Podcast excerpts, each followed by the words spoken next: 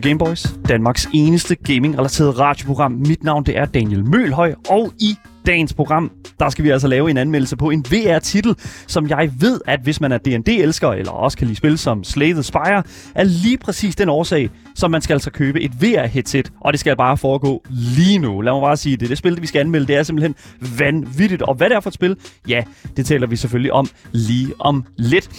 For udover en anmeldelse, så får I jo selvfølgelig også en indiespils anbefaling af vores indiespils ekspert, Andreas Mitjagin, som jo er her i dag for at, ligesom at komme med et øh, spil, hvor du er iført et mech suit, og så skal bygge fabrikker i rummet, og som i Early Access allerede nu, har, giver spilleren godt og vel mere end 63 timers spilletid. Det er fandme nede med noget, der lyder som om det er bang for your buck. Men øh, det er altså noget, vi kommer til at øh, skal kigge en lille smule på. Og øh, selvfølgelig også, øh, hvad kan man sige, øh, det vi også skal kigge på, det er jo selvfølgelig også de mennesker, som sidder herinde i studiet sammen med mig, som, så, som jo er som sædvanligt Asger Bukke, spilanmelder, øh, som, som jeg har med i studiet her. I dag er jeg ægte. Det, Ja, i går, går var jeg et produkt af dagens fantasi, men Ja. i dag der eksisterer jeg. Det er jeg virkelig glad for at Ja. høre, fordi, det, det, fordi at, øh, jeg har virkelig brug for dig i dag, tror jeg. Det, jeg, det, som øh, som øh, øh, anden halvdel af den her, det her program her, kan jeg godt mærke, at det, i dag får jeg brug for dig. Ja, man kan godt komme lidt i tvivl nogle gange. Ja, okay, fair nok. Øh, ja. Okay, cool nok. Udover selvfølgelig min fantastiske medvært, så har jeg selvfølgelig også vores fantastiske nybagte far, brætspils elsker og indiespils ekspert, Andreas Mitjagin. Hej hej. Hej, hej Andreas. Velkommen til. Tak. Vi, vi, vi skal jo nå en hel masse i dag, og jeg, simpelthen, jeg, jeg må simpelthen sige, det er intet ringer end et program, som jeg virkelig har ventet længe på, at vi skulle gøre, nemlig at vi skal anmelde et VR-spil. Som altid, så kan man jo øh, skrive til os live øh, i vores Twitch-chat, hele programmets længde frem til kl. 16, og måske lidt længere tid i dag, hvor vi skal spille noget Sea of Thieves, piratspil, øh, Raid Your Booty, uh, I guess. Uh, og selvfølgelig også, hvis der er sådan, man gerne vil skrive til os på andre måder, så kan man skrive en sms ind til os på telefonnummeret 92 45 99 45. Og selvfølgelig også på alle øh, mulige andre måder på Instagram og Discord, og links til det er i podcastbeskrivelsen. Så bare rolig, I kan altid få fat i os. Don't worry about it. Men øh, som sagt, der er meget, vi skal nå i dag, og øh, vi har jo gæst på besøg, så øh, vi skal være på vores allerbedste øh, behavior, eller vores bedste opførsel, selvfølgelig. Så øh, lad os bare se at komme i gang. Du lytter til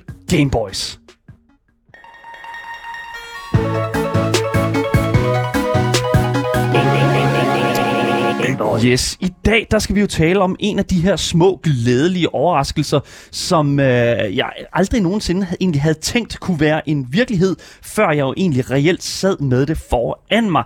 For vi skal nemlig tale om et virtual reality-spil, som jeg har spillet på Oculus Quest 2'eren, der kan få Dungeons and Dragons-nørderne, såvel som Slay the Spire, elskerne, simpelthen, simpelthen at ville købe et VR-headset selv, og simpelthen kravle op i dem selv af ren og skær gl- nørdet glæde. Så det er virkelig en kæmpe stor fornøjelse, at jeg kan fortælle, at vi i dag skal anmelde øh, spillet Demio, som er lavet af studiet Resolution, øh, Resolution Games.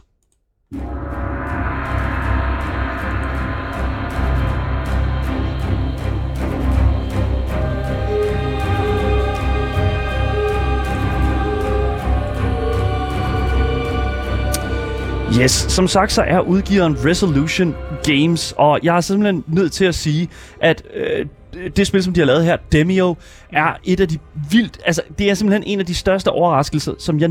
Altså, jeg havde ærligt ikke troet, at det nogensinde, at det her det kunne lade sig gøre. Men selvfølgelig kan det jo lade sig gøre, fordi at der jo netop sidder de her mennesker her, så som for eksempel hos Resolution Games, der er jo simpelthen intet ringer end elsker den her type af gameplay. Og jeg simpelthen Ja, jeg ved ikke rigtig, hvordan jeg ellers skal, skal mm. sige det. Det er jo fandme nede med øh, enhver nørds våde drøm. Jeg, Og, har, jeg har et spørgsmål, fordi Du har et spørgsmål? Ja, Resolution Games, ikke, som er dem, der har både udgivet og udviklet det her spil. Ja. Altså, hvad, hvad er de for en størrelse, når vi snakker VR-spil egentlig? Fordi øh, vi kender jo godt de etablerede sådan, spilstudier, men de laver jo ikke VR-titler. Øh, altså, hvad er Resolution Games egentlig for en, for en størrelse af spilstudie? Altså, Resolution Games laver både V- øh, VR-spil og også AR, altså Augmented Reality, mm. øh, hvad kan man sige, som løsninger. Altså, det, det som øh, man kender dem bedst for her, det er i hvert fald det, det jeg kender dem allerbedst for, det er 100% Demio, som jo Mm. er øh, det her spil, som vi anmelder i dag. Så det, hvis vi skal kigge en lille smule på, øh, hvad- hvad Demio egentlig er for et spil, så har spillet genren virtuelt bordrollespil, online co-op og selvfølgelig strategi.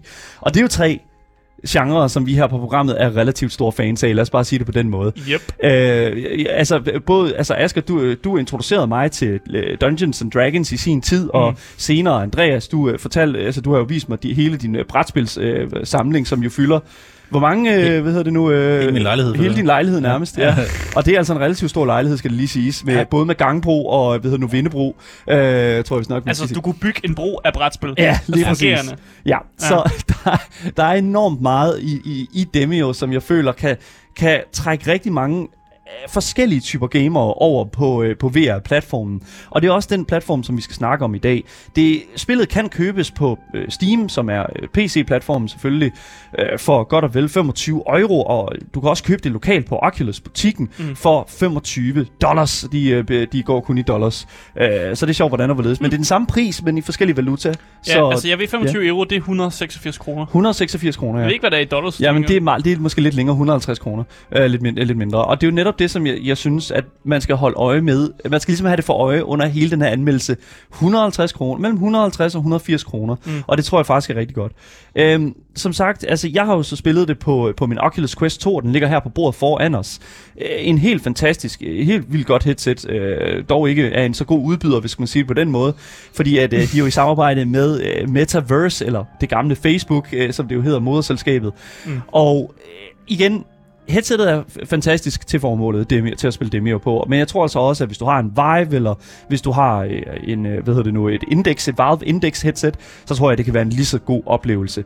Men jeg har altså spillet på Oculus 2'eren, som er trådløs, og det gør altså også noget for oplevelsen, fordi at der simpelthen er mulighed for at rejse sig op og gå rundt om det her spillebræt her, og selvfølgelig også have mulighed for at ligge i sin sofa i, væk fra ens computer, øh, plugget ind i et, øh, hvad hedder det nu, øh, plugget ind i, i et strømoutlet, så du har, så du bare kan blive ved med at spille, og så ellers bare ligge i din sofa mm. og kigge ud på spillebrættet. Det, det skal også lige siges, det er vigtigt, at man gør det. Man skal, man skal plukke sig ind, når man spiller det her spil. Ja. Fordi ellers så spiller du det ikke i mere end to-tre timer. Men jeg synes også, det er vildt, at vi er nået på, til, på et, et stadie i gaming, hvor man ikke længere sidder foran sin, altså sit skrivebord, men man nu kan ligge i sofaen og stadig altså, spille spil helt, funger- altså helt fungerende, bare liggende ned. Ja. Det er en kæmpe, kæmpe, ja. kæmpe, kæmpe, altså et enormt stort positiv. Vi har desværre ikke set så mange andre studier gøre så meget i den øh, sådan type af øh, gaming, og det synes jeg er super ærgerligt. Øh, jeg havde lidt håbet, da vi snakkede omkring PlayStation VR, at der ville være en lille smule mere i øh, den boldgade der, men desværre så er det altså ikke noget, vi har set øh, gøre, en, øh, gøre, gøre endnu og gøre det trådløst. Det er ofte meget sådan noget fitness og, og sådan noget, man tager, synes jeg. Ja, det er det. Det gør det, er det virkelig, og det synes jeg er super ærgerligt, fordi ja. øh, for det første, jeg gider ikke træne, hvad er det for noget pjat? Nej, det er selvfølgelig noget vrøvl. Men øh, igen, jeg, jeg, jeg, hvis vi kigger på sådan nogle spil som for eksempel det her, øh, som jo netop er øh, ligesom et brætspil, øh, dem jo er jo meget ligesom et brætspil, så er det fedt, at man har lov til at sidde ned. Ja. Man har lov til at måske sætte sig ind i et lidt mere bløde, lidt mere øh, blødt arrangement, og så sætte, sætte sig ned og begive sig ud i det her fantastiske univers, som Demio er. Men lad os komme lidt ind i, hvad Demio egentlig går ud på, fordi det har vi jo stadig ikke rigtig snakket om. I Demio, der spiller du, som man jo ville i hvilket andet deckbuilder, D&D-lignende bordrollespil. Demio er latin, skal det siges, for at gå ned eller at gå dybere ned i noget, to descend, hvilket jo præcis er, hvad vi jo gør i, i spillet, det her mm. med at gå ind i nogle dungeons og gå dybere ned i dungeons. Men du fordyber dig også i en verden, ja. så du går også dybt ned i en, okay, i en, så bliver det eventyrverden. Jamen, det, Andreas, ja, ja. du skal jo høre, det er sgu fedt. efter vi skiftede til 24-7, så har vi jo lige skruet tempoet lidt op. Aha, aha. Ja, niveauet er lidt, lidt skal, større her. Jeg skal lige spænde scenerne. lige præcis. Men udover det, så skal man jo i starten her, altså i Demio, vælge øh, det eventyr, som du synes lyder mest spændende. Og derfor har du så valgt, øh, derigennem har du så valget efter, øh, og som man kan sige, øh, valget af en række eventyr, som du så skal udforske i, i forbindelse med en ruin, eller et eller andet mysterie, som skal, skal findes i et slot, eller den slags. Men øh, det der så sker, det er jo så, at øh, spillet så går i gang. Og på samme måde som i Pathfinder eller D&D, D&D, så skal du ligesom flytte de her karakterer rundt på den her, det her spillebræt som skakbrikker, og så finde skatte, som du så skal købe nye eventy- evnekort for. Og til sidst sådan slås mod en kæmpe stor boss, som så til sidst giver dig noget XP og åbner for kosmetiske muligheder for dine karakterer, og også dig inden i spillet. Mm.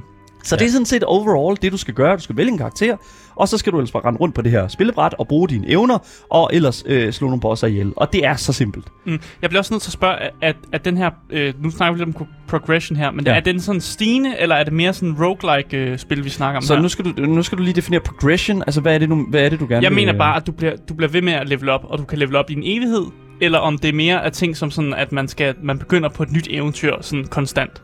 Tænk på det som et battle pass, som mm. Vi kender det i Apex Legends. Altså det her med, at du har en, øh, en lang række af, sådan, af levels, som du kan stige op i, og for hvert level, du stiger, så får du en eller anden ting. Okay. Så det er mere Og det er sådan, din, det handler det er din account. Ja, Ja, ja, Så okay. kan du få nye terninger og sådan noget. Ja. Men, men hvert spil, du, du starter, er et nyt spil. Ja. Så- Så der starter din karakter med det samme øh, level, som, som, som man så starter med, og så kan man så gå op og få nye kort. Og, Præcis. Og for, for det spil. Og, og, og man kan jo sige, at vi har tit og ofte kri- meget kritiseret det her med sådan, åh, oh, den eneste sådan belønning i spillet er de kosmetiske sådan, hvad kan man sige, aspekter.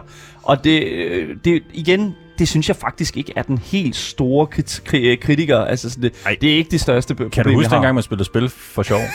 Nej, det kan jeg det er jo også, Det kan jeg ikke, Andreas. skal man virkelig have det? Ja, det er det- også sjovt bare at Skal du belønnes? Øh, Nej. Det, det er jo det. Men vi skal ikke belønnes. Vi skal, vi skal, vi skal nyde spillet, og så skal vi, øh, hvad, hedder nu, hvad kan man sige, i, i, igennem gameplay, simpelthen belønnes igennem gameplay. Og det er ja. Det, der skal ikke være en eller anden gulerod for enden af sådan et eller andet, en ny karakter, vi skal unlocke. Alt skal være tilgængeligt, og alt skal simpelthen, øh, øh, hvad kan man sige, nydes i sit, sit fulde i, øh, helhed. Mm. Der skal ikke være noget tilkøb. Det skal være ligesom du køber et færdigt øh, øh, sådan brætspil, så åbner du det, og så skal, der, skal du kunne spille øh, det her kernespil her uden nogen problemer. Og det er simpelthen min øh, filosofi, når det kommer til øh, rigtig, rigtig mange ting. Specielt øh, sådan et spil som Demio, mm. som er det, som vi anmelder her i dag.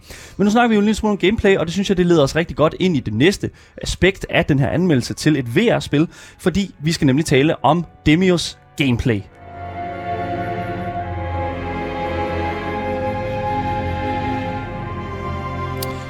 Og Demio har rigtig, rigtig meget af det. Gameplay er jo, øh, som så altid her på programmet, kødet af mm. Selve øh, måltidet. Og jeg vil sige, øh, for Demio så, øh, altså, gameplay står enormt stærkt. Men desværre, der føler jeg faktisk, at der er et par enkelte hængepartier, som heldigvis ikke er myndet på gameplay, men er meget mere myndet på VR-oplevelsen. Øh, så, men alt det, det kommer vi til. Fordi mm. først og fremmest, så vil jeg gerne gå igennem de ting, som jeg synes kunne noget, og som gjorde rigtig meget for min spiloplevelse i VR-spillet Demio. Så du skal igennem rent øh, sådan pr- lavpraktisk øh, tre baner. Du skal igennem tre baner, hvor de her tre baner så ender ud i en, øh, hvor den tredje bane så ender ud i en boss battle, og som er, øh, hvad kan man sige, en bane, som er også væsentligt mindre, men er mere sådan en are- lille arena. Mm. som, øh, hvad kan man sige, ikke er så kompliceret, men som er mere fokuseret på, okay, her er bossen, og den skal du nedkæmpe. Ja. Men Ja, man plejer at sige, at man kan altid se, når et rum har en boss. det er jo sådan et, ah, jeg kommer ind i et rigtig stort, rundt lokale. Ah, ah, mm, okay, her er rummet med de ja. Ja. øh, sådan, øh, otte, hvad hedder det nu, store øh, sådan pæle ned af sådan Ja, en ja. kæmpe dining hall. Yes, det er en bossbane. Men igen, jeg, jeg synes faktisk alligevel, at, at øh, spillet er ret, øh, Demio er ret god til at, sådan, at gemme de her ting for dig. Mm. Fordi som sådan, så er spillets sådan, spillebræt øh, tilfældigt genereret.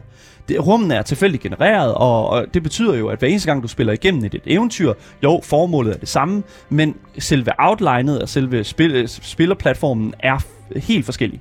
Du kan altså ikke løse spillet ved at spille den samme bane 28 gange og sige, hvis man lige går over, øh, bruger sådan fire ture på at komme herover, så, så Nej. det, det, det skal man finde ud af hver eneste gang. Du kan ikke game det på den måde, som man normalt kan på... Mm. Øh, det ved jeg ikke, hvordan man ellers skal gøre det. Men altså for eksempel i andre sådan online-spil, multiplayer first-person shooter-spil. Mm. Ah, jeg kender de dust rigtig godt ind og ud. Der står den her kasse her. Ja. Øh, to skridt øh, til højre, hvis jeg står i døren. Det kan man ikke rigtig i Demio. Nej, det gør det også svært at speedrun, Ja. hvis øh, banen skifter form og, Ja, ja. øh, ja og sådan Men det noget. garanteret, det stopper ikke speedrunner Nej, og, og, og speedrun. Men 100%. Jeg vil sige, i hver bane, altså igen, præmissen er der jo sådan øh, rimelig simpel. Sådan, de her tre øh, niveauer her, hvor det tredje er en boss battle. Men i hver af de første to øh, hvad kan man sige, baner her, der skal du altså finde den her nøgle, som passer til en dør. Og de, altså placeringen af de to ting, er 100% tilfældigt genereret også. Så de kan spawne ved siden af hinanden, og de kan spawne væk fra hinanden. Og det synes jeg jo sådan set er relativt fint, men jeg synes også, at det er en lille smule for simpelt. Mm.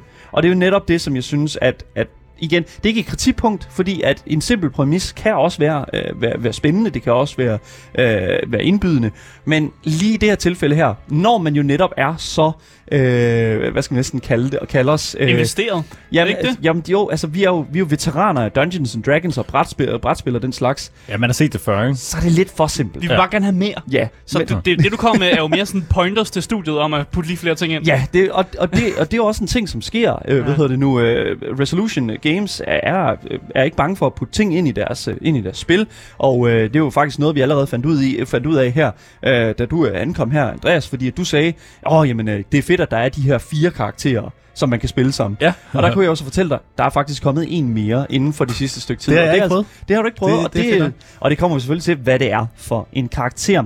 Men jeg vil faktisk sige også, at sådan øh, bare lige for at sådan, sådan blive, blive ved det her bræt, mm. øh, sådan spillerbræt her, så vil jeg faktisk sige, at selve mm, bevægelse rundt på brættet er enormt godt, og det, øh, det mønter så meget ud på, at de har holdt sig meget inden for den her sådan, typiske sådan, øh, bordrollespils øh, sådan, for, indforståelse af, hvordan et, mm. et brætspil hænger sammen, nemlig det her med, at vi går med firkanterne.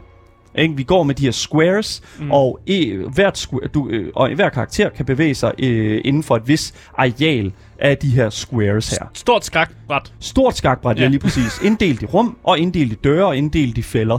Og det synes jeg er enormt godt også. Og det er også fedt at sidde, når du jo er i virtual reality, det skal også lige sige, jo. Du sidder jo sådan, hvad kan man sige, foran det her store bræt her, og kan gøre det større, og kan gøre det mindre med armbevægelser, kom helt ned men nogle gange så vil jeg så sige, at det er en lille smule sådan svært, det der med sådan, skal hvordan, er, oh, ja, hvordan flytter jeg det, og hvordan flytter jeg den her karakter her, og oh, hvordan mm. flytter jeg det herover og sådan noget.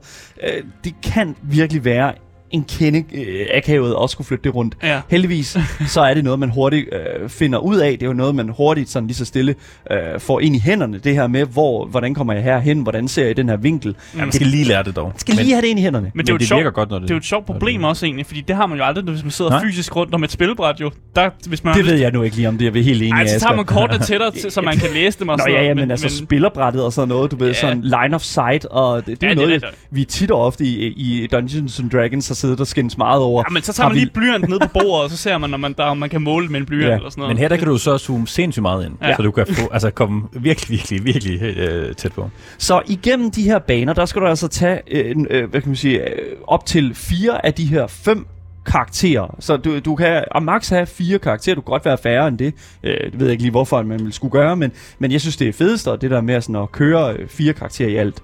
Det kommer an på, om du har fire venner, der har tid. Det er jo så lige det, der ja. er så hele spørgsmålet. Havde du fire venner, der har tid? Så, Aske, jeg har ikke nogen venner. venner. Jeg har ikke nogen venner. Det, det er jo det, der er... Ja, tre venner er det jo så selvfølgelig. Men der er jo så altså de her fem karakterer i alt. Du har Warrior, Assassin, Sorcerer, Hunter og den nylig introducerede Bard Class. Yes. Og øh, mange af øh, de, de her karakterer giver sig selv, men de er faktisk meget forskellige, når det kommer til playstyle. Og man har personlige præferencer, det kan man næsten ikke undgå at have. Det er ligesom i virkeligheden, at øh, nogen kan lide Faxe Kondi, og andre kan lide Coca-Cola. øh, og, det, og sådan er det. Men øh, jeg vil bare for ligesom at gå igennem den, fordi det, jeg synes faktisk, at det er en ret stor del af det her spil her, det her med at skulle vælge, hvad for en karakter man sådan, sådan, altså vil bruge, altså øh, den tid, som det tager at komme igennem et, et, et spil. Det kan godt tage lang tid, hvis det er sådan, man gerne vil clear hele spillerbrættet. Eller... Jeg tror, vi har, jeg har ikke gjort det på under to timer. Nej, det er nemlig, det er to timer for et enkelt play, ja. og det kræver jo lige noget tid, og det synes jeg, det er helt fint, når det jo netop er så engagerende. Jamen, der kommer også et problem med Oculus Questen. Hvis man ikke er plugget ind der, mm. så dør batteriet efter to-tre øh, timer. For det, det kræver lidt, ikke? Ja, det kræver en lille smule, og det er jo så al kritik af Oculus Questen, men hvis du er selvfølgelig plugget ind til din PC, ja, ja, øh, og bruger et helt andet headset, ja, selvfølgelig, selvfølgelig. Så er det jo, hvad det er. Men Oculus Quest 2'eren er, øh, har sine fordele og har sine ulemper, når det kommer til det. Men lad os gå igennem de her classes her. Den første er Warrioren, og har selvfølgelig øh, al, øh, hvad kan man sige, øh, al forventning forventningshed. Øh, meget armor, meget, øh, ikke mere liv, men meget armor, og også oftest mere damage.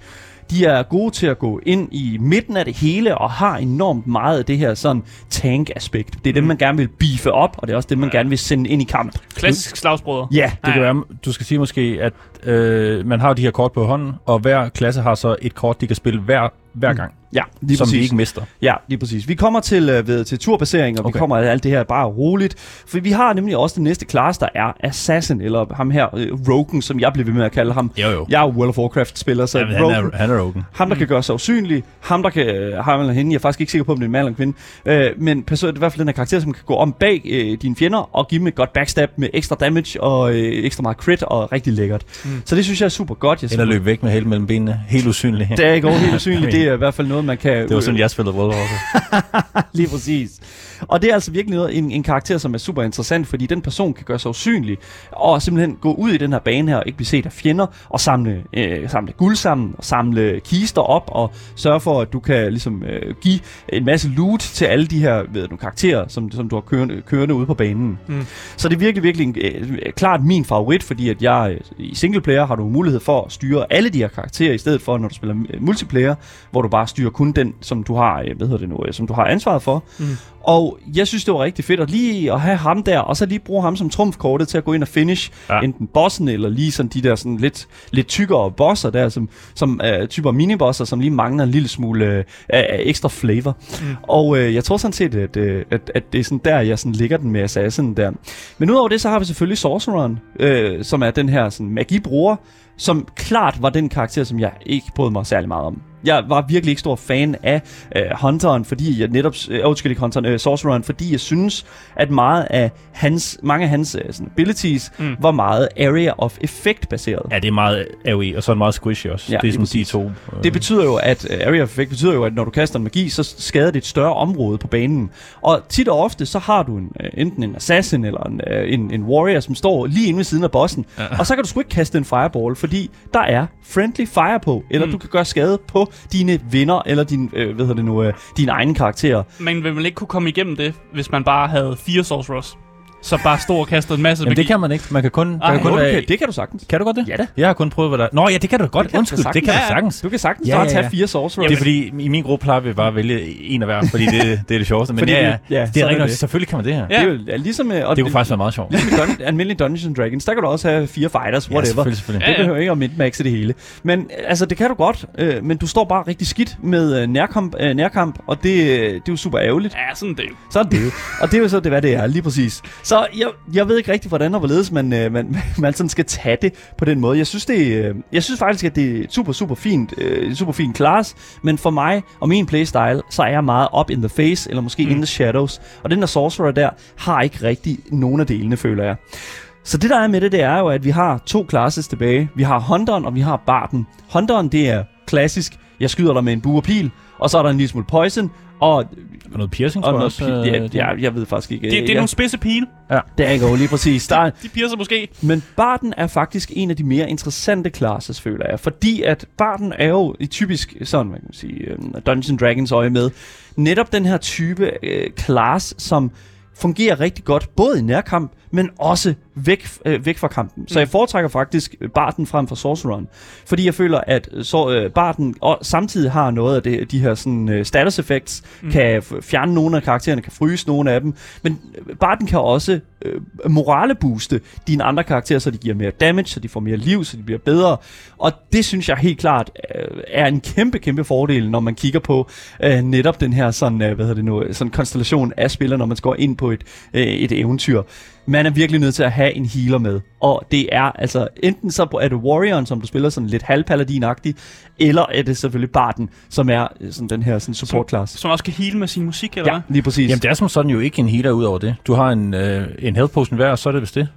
Ja, lige præcis. Altså, du, øh, øh, hvad hedder Warrioren har også en... Øh, har også mulighed for at, at smide sådan en, en healing ward. Åh, oh, er det rigtigt? Ja, og det, ja. Ja. og det er sådan tilfældigt. Og det, Den er ret stærk. Den er ret stærk, ja, lige præcis. Den får, og den er også sådan en, en ting, som alle monstrene kan angribe. Ja. Så af og til, så går de efter den i stedet for dig, Ja, og det er rigtig godt. den ordentligt. Ja, lige præcis. Så ja, jeg ved ikke helt, hvordan og hvorledes øh, det, det kører. Men det er altså de classes, du kommer igennem med, og jeg vil anbefale, at dem, der sætter sig ned med Demio, 100% prøver dem alle sammen, fordi der er noget for enhver smag, føler jeg, når det kommer til de her classes. Og det lader altså også til, at de her, øh, at Resolution Games, som står bag Demio, faktisk ikke er bange for at smide godt og grundigt øh, mange nye øh, karakterer ind. Der er stadig mange at vælge imellem, hvis man kigger på source material. Du har jo selvfølgelig øh, druiden, er jo en øh, rigtig, rigtig glimrende øh, til- tillæg. En shapeshifter kunne være fedt. Det, det synes jeg i hvert fald. Stor barbar. En stor barbar. Tak. En, der kan smide, en, der kan smide lidt rundt med nogle ting og sådan ja. lidt. Så ja, der er masser af muligheder. Det er bare kun fantasien, der sætter grænser. Og når det kommer til sådan et spil som Demio, så er der ingen grænser for fantasi, føler jeg.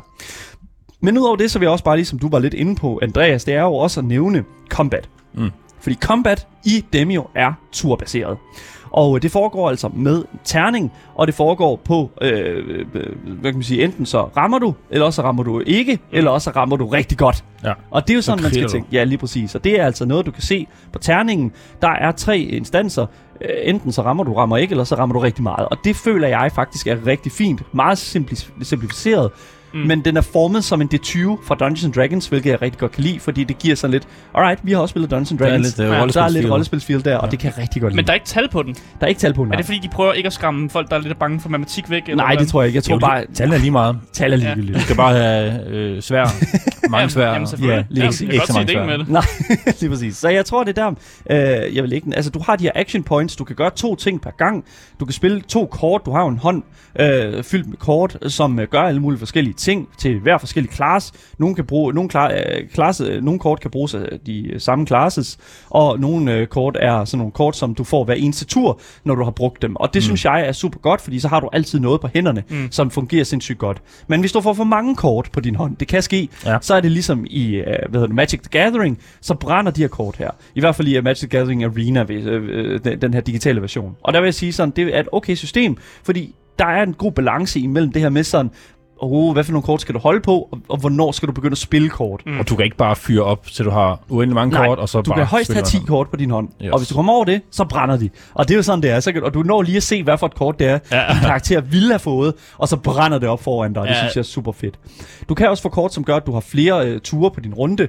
Øh, og det, øh, kan man sige, det er jo super godt, hvis det er sådan, du spiller sådan en class som for eksempel Assassin, fordi der vil du rigtig gerne have rigtig mange muligheder for at lave et crit backstab, ja. Ja. fordi det giver rigtig meget damage. Det er lækkert. Det er rigtig lækkert, lige mm. præcis. Så jeg tror, det øh, er sådan relativt også for, for nye spillere af sådan den her type gameplay, den her type sådan spil, øh, bordrollespil.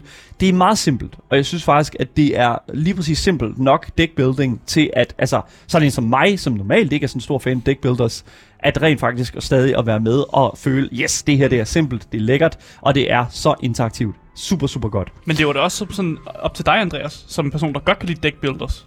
Det er jo meget simpelt. Men jeg føler, at øh, altså, hvis jeg virkelig vil spille sindssygt sindssyg deckbuilder, Mm. så vil jeg nok tage et brætspil frem. Men det, som det kan, øh, det er jo, at det er en helt levende verden, og det, øh, det, det er noget VR. Øh, og det er klart det bedste VR øh, inden for den her genre, som, som der findes. Ja. Og det er ikke for simpelt. Det, det, det, det er sådan set fint nok. Mm. Der er nogle, altså, man får noget guld, man skal købe nogle kort, der er nogle Mm. valg, man skal, man skal overveje. Mm. Mm. Og så skal man snakke med de venner, man måske eller måske ikke har, for at finde ud af, hvem der ligesom køber ballisterne og healingen, og så, øh, ja, Ja. Lige præcis. det fedt nok. Jeg mangler øh, selvfølgelig det bedst, mest vigtige øh, for hele det her øh, kan man sige, gameplay-aspekt, og det er jo selvfølgelig din, øh, dine fjender, fordi du er jo ikke alene på det her store map her. Du har jo selvfølgelig en masse fjender af meget forskellige natur. Der er nogle ele- elementfjender, der er rotter, der er kultister, der er druider. Det var jeg også glad for at se. Det er, Ja. du, du slås ikke kun mod øh, kobolds. Eller, eller banditter, eller Ja, sådan, ikke? noget eller noget. eller sådan. Altså, det er, der er et rigtig, rigtig godt, øh, sådan, hvad kan man sige, spænd af monstre. Og jeg synes, at øh, af og til, så springer der sgu også lige en overraskelse ud af, af, af, den her, sådan, øh, af de her sådan, øh, monstersystemer. Fordi lige pludselig, så er der fire slimes, der la- laver sig om til en stor slime. Ja, ja, ja. Og så kan den bare rigtig meget. Ja. Og de her slimes her, de har normalt 4 HP, øh, Og nu Og- har den ikke 4 HP. og nu har den ikke 4 HP mere. Man tænker, man tænker ikke så meget over dem. Okay, det er en lille spiller, dem kan lige nakke på en enkelt tur. Eller Ja. sådan, ikke? No problem. Men så går de altså sammen, og så har den altså lige 22, da- 22 uh, health, som du skal banke ned. Og det er altså... Uh, det, ja, det, det, lad mig bare sige det som det er. Det er altså ikke altid lige nemt. Og det er sådan set som det er. Det der også er med det, det er, at du har de her bosser, som du skal kæmpe mod på, i, i den sidste bane af hvert eventyr. Og jeg vil sige, at bosserne er enormt interessante, når det kommer til playstyle. Fordi, altså jeg er jo meget sådan, jeg kan godt lide at gå ind in the thick of it, men jeg har virkelig set, at nogle af de her bosser her er designet efter, at, at du simpelthen er til skal holde din uh, distance til dem, holde dem i arms længde, og måske kite dem lidt rundt. Fordi hvis det er, at de først kommer hen til dig, så får du sæt dernede med godt nok røvfuld da. Ja. Og så går de besøg, og de har altså to angreb, hvilket betyder, at uh, de, de kan nemt nedlægge din, uh, din karakter, fordi din karakter har jeg- kun 10 HP. Det er, det, det er meget et tema i det her spil, at du kan ikke bare tænke skade for evigt. Det, sådan er det ikke rigtigt i, øh, altså i D&D, der, er der, der, der kan du godt bygge karakterer op, så de er lavet til at kunne, kunne blive nakket. Præcis. Mm. Det kan du ikke her. Nej, det kan altså, du de ikke. er meget skrøbelige, alle, alle sammen. Ja, undtagen selvfølgelig Warrior, som kan få en lille smule Han kan armor. lidt mere. kan lidt mere, men ikke helt. Han kan ikke bare tænke et Nej. helt rum. Men du kan få potions, som jo gør, at du overlever tre runder, eller at du tager halv damage hver øh, Ja. øh, tre runder og sådan noget. Og det synes jeg, det hjælper en lille smule på det. Men Ja. ikke sådan i, i det lange løb igennem hele runnet. Jeg... Ja, jeg ved ikke, jeg synes, det, jeg synes, der er en rigtig, rigtig god mængde af, af rum for kreativitet i mm. dem jo, og i hvert fald inden for gameplayet. Og altså, jeg vil sige, at specielt hvis det er sådan, at øh, når du sådan får en god hånd her, og du ligesom kan begynde at kigge sådan øh, forskellige taktikker og hvordan du vil spille det. Øh, som sagt, så er formålet jo med at finde den her nøgle, og skal finde den her udgang til øh, rum, øh, de rum her, og det er totalt øh, tilfældigt genereret. Men jeg fik et kort, som viste de to øh, to ting på banen, hvor nøglen var og hvor døren var. Så havde jeg et andet øh, kort, som gjorde, at jeg kunne teleportere mig hen til et sted, som, øh, som, øh, altså, hvor end jeg ville på hele øh, kortet. Så jeg tog jo en potion med min warrior, som gjorde, at jeg overlevede tre runder, gik hen til, altså teleporterede mig hen til den her øh, nøglebærer, slog den ihjel, fik nøglen, og så i mellemtiden, så var jeg jo selvfølgelig løbet over til døren med mine andre karakterer. Der er bare en, der skal stå på, på, Og på døren. Der jeg går, og så har du jo så et andet kort, der hedder Regroup, som gør, at du teleporterer alle dine karakterer hen på samme sted. Ja. Bum.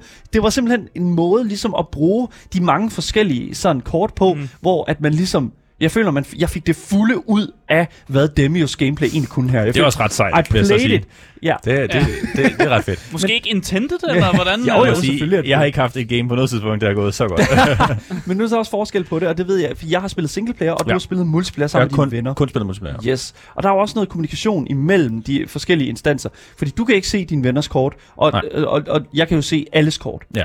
Og det synes jeg jo øh, er jo en lille smule anderledes. Jeg spillede ikke så meget online, og det er altså ærligt, fordi at, jeg er ked at sige det, øh, online-versionen her, multiplayer, er altså ærligt ikke popping øh, lige i øjeblikket. Nej, VR on, online ting er ikke uh, matchmaking og sådan noget. Det er ikke noget, der findes, tror jeg. Nej. Altså, jeg tror, det, du skal have venner for Ja, at- lige at præcis. spille. Ja. Ligesom, ligesom brætspil. ligesom brætspil, det, er- altså, du kan godt spille en del øh, brætspil øh, selv, men det er så sjovt bare med venner. Ja. Og det var så det, altså, og nu skal jeg også lige huske at sige, at øh, jeg øh, prøvede at poppe nogle af de her øh, multiplayer games på en mandag aften. Og jeg ved ikke lige, hvor... Det, jeg skulle nok have prøvet en god lørdag aften, måske, Ja. hvis der skulle have været noget. Men igen, jeg tror, som du siger, Andreas, jeg tror, folk, venner spiller med venner på det Ja. her tidspunkt. Og sådan er det. Men vi havde faktisk lidt problemer med uh, multiplayeren på et tidspunkt, fordi det er ham, der hoster, der skal gemme spillet. Mm. Og så har han ligesom save-filen, og vi havde nogle problemer med, at vi ikke kunne load den ordentligt. Mm. Så da vi kom tilbage efter at spise aftensmad og sådan noget, så skulle vi starte for, forfra. Åh, oh, det er så surt. Det er der ikke nogen, der gider. Nej, det er super surt. Ja, det, super det gjorde vi så, fordi det var sjovt. Men altså, Det går. men, men jeg er sikker på, at det nok skal blive uh, fikst. Så 100%, hvis, man- øh, hvis man er die hard D&D-fan, øh, så vil man nok synes, at øh, Demio er en lille smule for simpelt, men jeg tror, at når alt kommer til alt, så tror jeg, at gameplay er lige præcis simpelt nok til, at det måske også er et rigtig godt springbræt ind i den her genre, nemlig bordrollespil, og selvfølgelig også rollespil øh, i sig selv, tror jeg. Så der tror jeg vil ligge gameplay for Demio. Det var, øh, hvad hedder nu, et rimelig tykt mm. stykke af den her anmeldelse, men også rigtig vigtigt. Man skal se det, før man forstår det, føler jeg, og det øh, kræver jo, at man har et VR-headset. Og øh, hvis man skal have et VR-headset, så, headset, så er Oculus Quest 2'eren helt klart det billig, den billigste løsning. Og en helt fin løsning. Og også en helt ganske fin løsning. Så kig på det, og sørg for, at, øh, sørg for, at det er der, fordi der er rigtig godt gameplay at komme efter, når det kommer til gameplayet i Demio.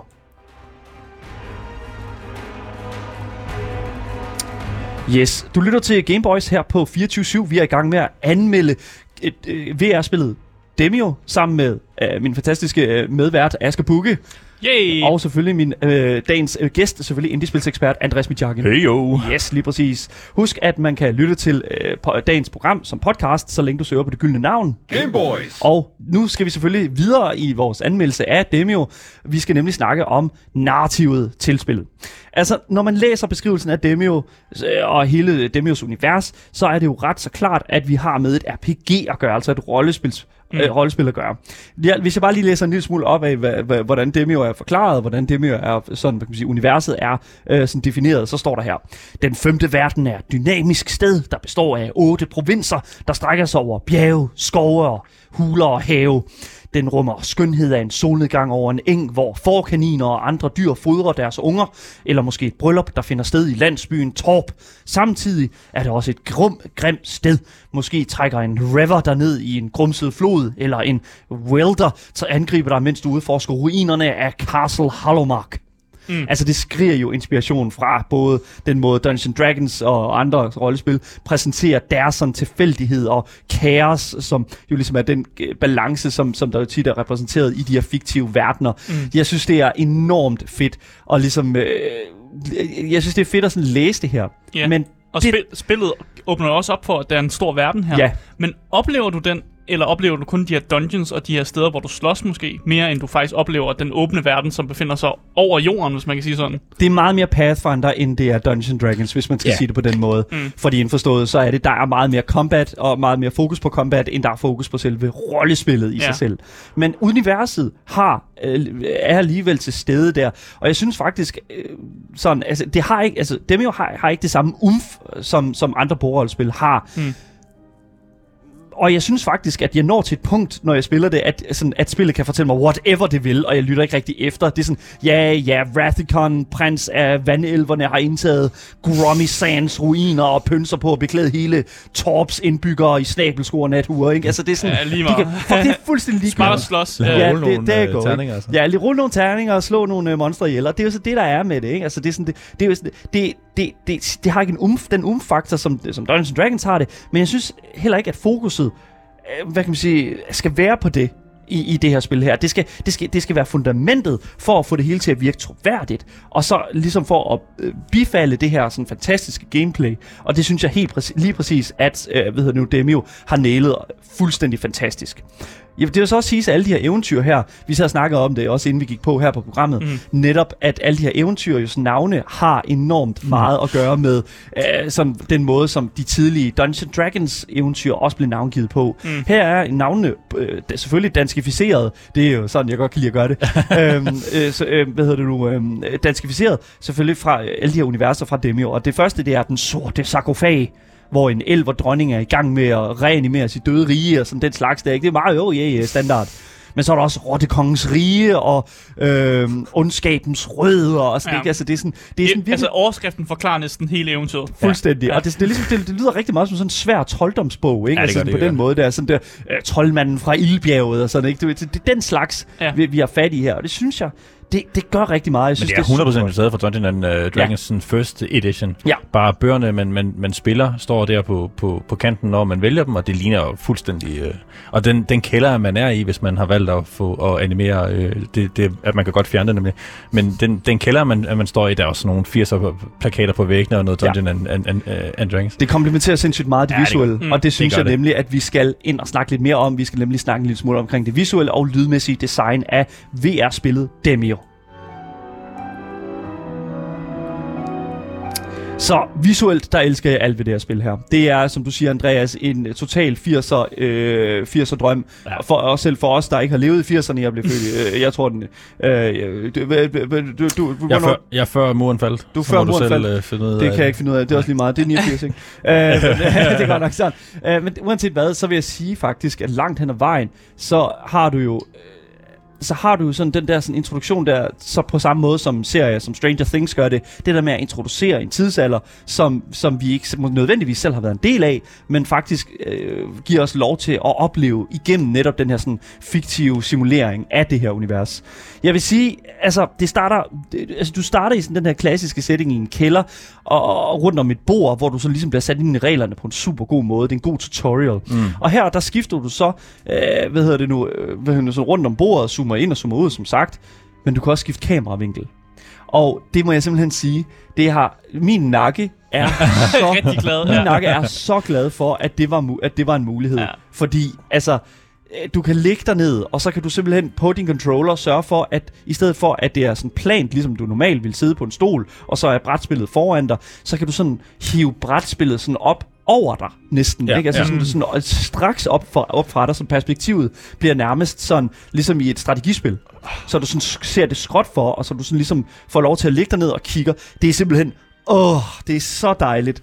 Og det gør ligesom også, at du ikke skal, at du ligesom kan sætte noget støtte, fordi et, et VR-headset, det er Det er tungt. tungt, ja. ja. Is- især Questen, som jo har Ja. en, en del hardware i sit, Lige øh, præcis. Ej, så kunne det have været lækkert bare at ligge ned og spille øh, bordrollespil med sine venner. Ja, der er go. Men udover det, så vil jeg sige også, at karaktermodellerne ser fantastiske ud. Monstrene har stor, god forskel i sig. Bosserne ser meget frygtindgydende ud. Men også de baner, som du begår dig rundt i, det er forskellige baner. Nogle er i skoven, nogle er i en ruin, nogle er i et slot. Og det synes jeg er så fedt og dynamisk. Det er vanvittigt fedt. Musikken er aldrig forstyrrende, og det synes, det passer helt fa- fantastisk godt. ind. Og specielt, øh, når, øh, hvis det er sådan, du synes, det er for højt, så kan du altid skrue ned for det, og lave det til en mindre del af det af oplevelsen. Men du skal høre musikken, som vi jo har gjort igennem hele anmeldelsen her af mm. Demio, fordi det er virkelig komplementerende og fungerer sindssygt godt. Yes, nu skal vi jo til frem til konklusionen, som I jo nok kan høre, så er den jo relativt positiv. Demio er genialt øh, bordrollespil. Altså det er et genialt digitalt bordrollespil, skal man sige på den måde. For øh, de, som der måske gerne vil snuse lidt til genren først, inden de måske er klar til at sidde med den her sådan fysiske gruppe af D&D-entusiaster. De kan være rimelig, øh, hvad hedder det nu? Øh, Ildlukkende. øh, ild, oh, okay, det var, jeg, jeg, intimiderende vil jeg jo nok Ah, nærmere sige, ja, ja, Asger, okay. men okay, fair nok. ja, damn. Det udelukker ikke Jeg, jeg lugter, når jeg spiller den sådan det. Gameplay er enormt stærkt i Demio, og lige akkurat nemt nok til, at selv de mest uerfarne gamere nok vil kunne være med på line. Jeg formo- øh, formåede dog ikke at teste, som sagt, online-funktionen, da spillets lobbyer ikke ligefrem var, havde sådan massiv øh, fremmøde med, af mennesker, øh, som sidder i kø til at spille med andre random tilfældige mennesker online. Men heldigvis så fungerer dem jo også som et super godt singleplayer-spil. Og hvis dine venner kan finde en små to timers tid, så tror jeg faktisk, at jeg vil sige, at Demio er alle pengene værd. Netop de er mellem 150 til 180 kroner på enten PC, Steam, eller selvfølgelig øh, der, hvor jeg har købt det, Oculus' øh, egen øh, storefront. Så 100% pengene værd, når det kommer til det, og det er jo repl- øh, meget replayable. Du kan spille de her eventyr igen, fordi det er tilfældigt genereret, og det er 100%, som jeg siger, nok til, at jeg vil anbefale både at købe et VR-headset og købe Demio til det VR-headset. Så kæmpe, kæmpe anbefaling herfra. Så Demio får to ekstremt erigerede tommelfingre for mig her på Game Boys. De, er, de kunne nærmest ikke være hårdere. Det er simpelthen bare så spændte. Øh, fuldstændig to ekstremt gode tommeltops her fra Game Boys, selvfølgelig.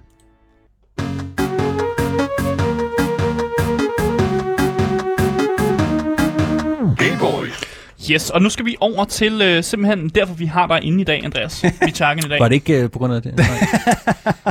Vi skal nemlig have en øh, indie-anbefaling fra Yes. ja. Indie-kongen ham selv, som jo er kommet fra baby øh, på skødet til lige at komme herover og lige give os en en indie-anbefaling. Jeg vil godt, med øh, os på skødet. Jeg vil godt anbefale det med jo faktisk. Det Ja, er nå, ret godt. Det er et ret godt spil. Det er Men, ret det, godt. men det, var ikke det, det var ikke det spil, som du var forberedt Det til er i derfor, du er her. Nej, det er fair nok, det var. Vil, vil du ikke lige øh, præsentere, altså hvad har du med til os i dag? I dag, der har jeg øh, et spil med, der hedder The Dyson Sphere Program.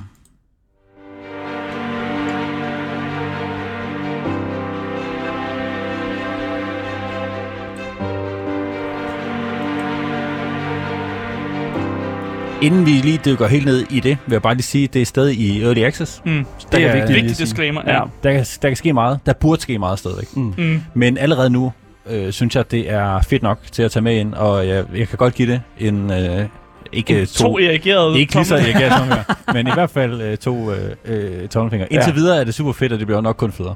Ja, altså det jeg lagde mærke til, det var jo, at det her spil også har et kinesisk navn. Kan du ikke lige sige det, Andreas? Jo, det hedder The Dyson Sphere Program. Nej, ja, det kan jeg virkelig ikke. Nej. Jo, men det er fordi developerne åbenbart er kinesere. Ja. Ja, og det må jeg så sige, normalt så sætter jeg mig rigtig meget ind i, hvem der udvikler ting, jeg godt kan lide, men lige øh, den her gang har jeg altså ikke gjort, at jeg bare dykket direkte ind i, i spillet, uden at tænke på, hvem der lavede det. Det er fair nok. Det er åbenbart øh, et kinesisk produceret spil, Mm. og, men, og grund til, at jeg ikke har lagt mærke til det, er fordi, øh, normalt vil man jo nok tænke, at Ja. kinesiske ting og sådan noget, der er engelsk, det kører ikke sådan vildt godt, men der, her der er det fuldstændig flawless, og alt det der voice-over og sådan noget pissegodt. Så. Altså, man lægger jo faktisk ikke mærke til det, medmindre man faktisk dykker ned i deres Steam-side, og man ser, hov, Ja. ja. øh, vi er bosat i Kina, og øh, vi er fem developers, der har lavet det her, og Ja, ja, at spillet også har et kinesisk navn, men det er jo ikke noget, der popper op, når du sidder på ja, den europæiske spilside, og man nej, køber nej. spillet og sådan noget. Så det var interessant, men vil du ikke, vil du ikke bare sådan øh, kort forklare, altså hvad går Dyson Sphere Pro- Program egentlig ud på? Jo, altså øh, vi er øh, vi er i gang med at blive en type 2 civilisation. Som Okay, det hvad, hedder. hvad, hvad betyder type Det 2? har noget med type 2 diabetes at gøre? Øh, ja, det kan man godt sige. Okay. Men Der er noget, der hedder en DEF-skala, tror jeg, det hedder. Jeg kan, en DEF-skala, som siger, at øh, det, det har noget at gøre med, hvor meget øh, energi vi skal vi producerer som, øh, som, Mm. som øh, civilisation. Ja. Og type 1, det er, at vi udnytter jordens Mm. energi. Type 2 er så, at vi udnytter øh, hvad skal man sige, solens, eller, Okay, eller, ja. ja. eller hvad hedder det? Interstellar energi. Ja, men altså vores, Altså, vi- ja. vores solsystem.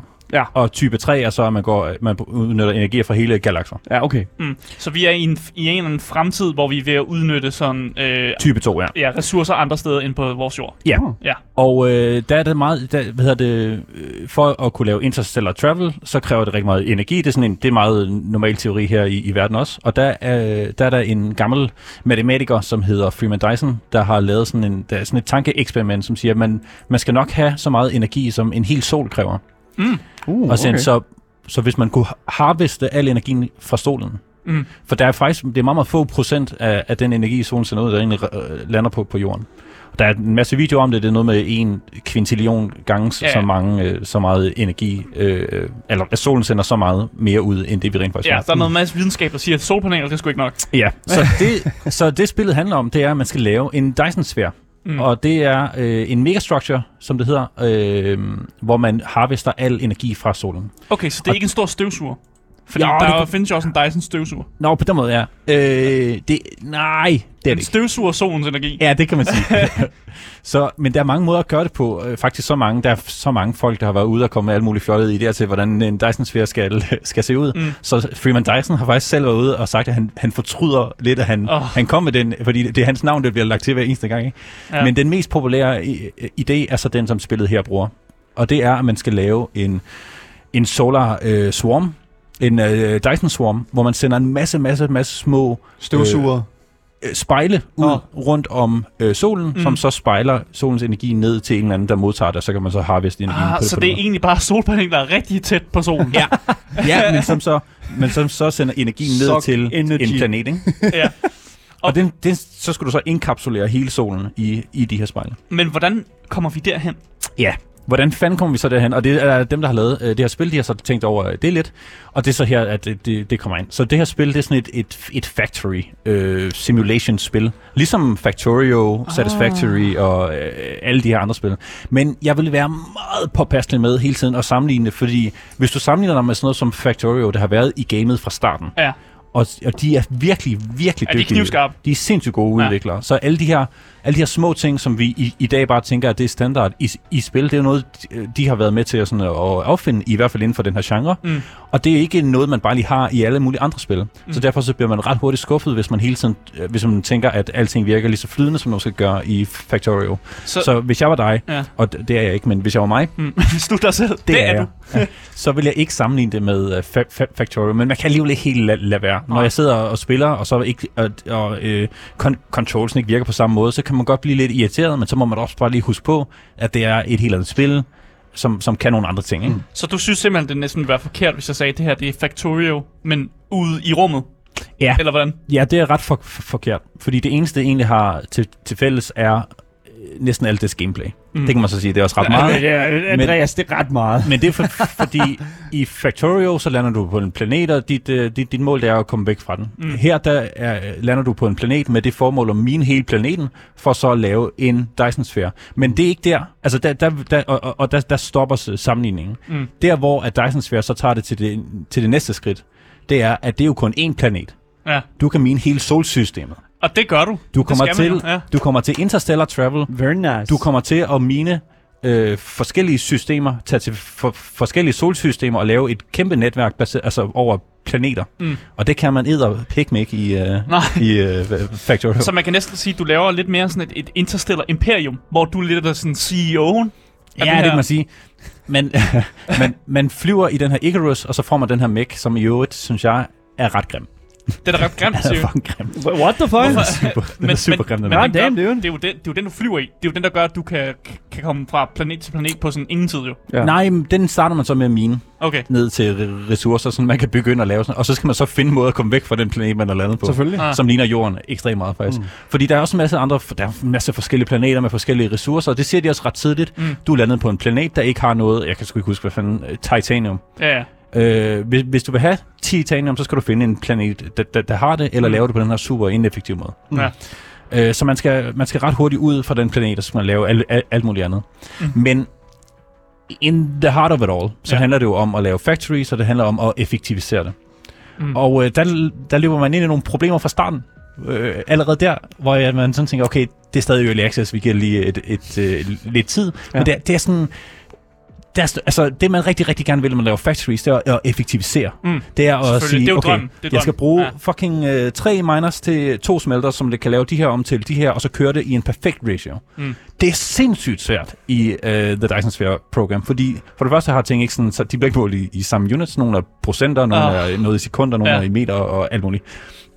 Andre, eller noget andet er, at, at det, er, det er ret svært at, sådan, at lave det om, fordi at øh, for eksempel dine miners miner alt efter, hvor meget område de lige sådan dækker, og det, det er det er ikke lige så nemt det i hvert fald. Man, man kan godt gøre Det- det, men det er ikke Det er lige et stort nemt. puslespil, og det virker som om, det er et puslespil, som tager tid. Ja. Og det forklarer nok, hvorfor når jeg går ind øh, på How to Beat og ser, at øh, main storyen tager 63 timer at gennemføre, og det er et early access-spil det her, og at hvis man så er completionist, så er det sådan 128 timer Ja. eller sådan noget. Og det, men det er jo ret meget det samme som Factorio, hvis man nu ikke skal sammenligne. Øh, der får man også, når du kommer op på 90 timer, har du gennemført spillet, og så, kan du, så laver du en 100 plus timer mega base, ikke? Ja, Jesus. fordi du bare kan fortsætte med at ligesom effektivere. Ja, for det sjove er jo ja. lidt kabalen, der er ikke, rent faktisk ikke at, at vinde. Men jeg, har, jeg tror, jeg har spillet det i nogle af 20 timer nu. Ja. Og jeg har, jeg har fået min... Øh, jeg har fået min swarm op at køre, der er en masse spejle, Mm. mm. men jeg er, stadig, jeg er stadig først på den første planet. Jeg er ikke engang, jeg er ikke engang en, en tiendel færdig. Så du er ikke engang kommet videre fra første planet endnu? Nej, Det er alligevel vildt, at There du har you go. spillet 20 timer, og du faktisk ikke kommet Det er efter rigtig langt. du startede. Oh my god. Altså, Yes. Jeg vil sige, når jeg kigger på, øh, på det visuelle, øh, sådan, man kan sige, design af øh, Dyson Sphere Program, der vil jeg jo sige, at det for det første minder mig sindssygt meget om Factorios. Ja. Det er lidt mere farverigt. Jamen, det er meget mere, altså det er, grafikken er meget mere opdateret. Ja. Ja. Fa- Factorio var sådan lidt 16-bit-agtig, hvor det her, det er meget, meget nyere. Ja. Det er sådan, det er, der er græsstrå, du, der er, er planter. Mm. Øh, Ligesom det, er heller ikke, det er heller ikke first person. Det Altså, nej, Nej. det er det ikke. Nej, det var Fa- Factorio heller ikke. Det er Satisfactory, Ja, at, ja, du, lige præcis. at du Ja. Altså, jeg vil sige... Men her der kan man styre kameraet præcis som man vil. Og Ja. de har ligesom i Supreme Co- Commander, hvis I kan huske det gamle spil, så kan man zoome uendelig meget ud. Så hvis du bliver ved med at zoome ud, så zoomer du bare væk fra planeten, og så zoomer du bare ud, så zoomer ah. du væk fra solsystemet, så zoomer du bare ud til hele universet. Ja, okay. Det, er sådan, det er ret vildt. Det er fedt. Øhm, Altså, jeg ser, når jeg går på Steam-siden, så Ja. ser jeg, at det her spil til, i Early Access koster 25 euro, Uff. Ja. som er 186 kroner. Andreas, det er Ja. ikke den gyldne Det- indiepris, og det har vi snakket om. Det, Hvad- det kun at- komme med gyldne indieprisspil. ja, men det, det, er det, er lidt dyrt måske, er det ikke? For Ja. et spil. Ja, det ved jeg sgu ikke. Altså, jeg, jeg købte det der var på, på tilbud, og jeg vil nok også... I det stadie, som det er i nu, fordi det er early access, vil jeg også anbefale at vente. Hvad sagde du, det kostede? Ja, da jeg tjekkede det i dag, der kostede det 25 euro, men jeg kan godt se, at det nu står til 16 øh, Øh, 80. 1680, ja, lige præcis. Og Som det er tættere på den. det, det er tættere, ja, Ja. lige præcis. Og det er altså omkring jeg tror også, det var 100 det, kroner. jeg, jeg købte det til. Det er omkring sin 100 tid. kroner, ja, lige præcis. Jeg vil sige, det er altså... Øh, det, det synes jeg er en okay pris for et spil, mm. som du siger, du kan bruge godt og vel. Øh, Du over 100, over øh, 100 timer, timer i. på det, ja. Øh, hvis vi kigger på Steam-anmeldelserne, så står der jo også overvældende positive allerede inden for de seneste. Ja, jeg tjekker også en masse anmeldelser ud, og det, Ja. mange anmeldelser var sådan noget med, at man skal faktisk, at de, de vil gerne lave øh, ligesom øh, an, anbefale, hvis man kan, godt kan lide Factorio, men det Ja. er ikke det samme Det spil. er, præcis, Og ja. man kan finde mange nye ting i det, og man skal ikke, Ja. man skal ikke holde dem op til hinanden, fordi det er et Nej. helt nyt spil. Som men det er præcis også, anderledes. også det, fordi hvis man går ind og forventer Factorio, så bliver man skuffet. Ja. Men det kan noget helt andet, som Factorio ikke kan, og som Ja. er mega, mega spændende. Der er også rigtig mange ting, som er super klonky, og jeg er sikker på, at de ændrer noget af det. Mm. For eksempel, din mech har brug for power. Hvis du løber tør for, for power, så går du fucking langsomt. så du skal bare hele tiden have strøm på dig, og det er, Ja. sådan, hvad, det er da ligegyldigt. Hvorfor kan jeg ikke bare gå rundt? Mm. Og sådan nogle, sådan, sådan ting. Der er Men det, en- det bliver federe. Altså, der er en person her, der har skrevet Factoria 2.0, altså Dyson Sphere Program. Altså, Ja. der er også en her, der bare har postet et billede af Shrek, og så står der, it's good, buy it. uh, så det, det er godt, køb det. Og jeg vil sige, det, øh, altså, det tegner jo altid godt, fordi der er jo både en, en, en, en lidt memet community, men der er også mm. En meget dedikeret community. Ja, og man kan også godt se med anmeldelser, der, de skriver meget lange anmeldelser, som næsten også er sådan, jeg håber, at developsne ser det. Fordi Det er der er no, jeg, har nogle, jeg har nogle pointers, de måske godt kunne ændre lidt Yes. på. Men det, som det her spil kan, øh, på, på trods af, at det er early access, ja. det er, at det rammer alt det, som det skal på de rigtige steder. Er det et svært spil? Det er ikke svært at komme i gang med, men det, der er svært, det er at designe noget rigtig fedt. Og det er også det, som er udfordringen i spillet. Det er sådan derfor, at man, at, at man spiller det. Og det, det, det kan det rigtig godt. Så er der en masse clunky controls, men det lærer man. Fedt. Mm. Dyson Sphere Program, øh, havde du med til os i dag, Ja. yeah. Jargen. Tusind tak Selv for, tak, mand. for at komme herind og give os en god indiespils anbefaling. Det er vi altid store fans af. Så ja, tusind tak for at komme Selv, ind og selv tak, det var give så os en fedt. Indie-anbefaling.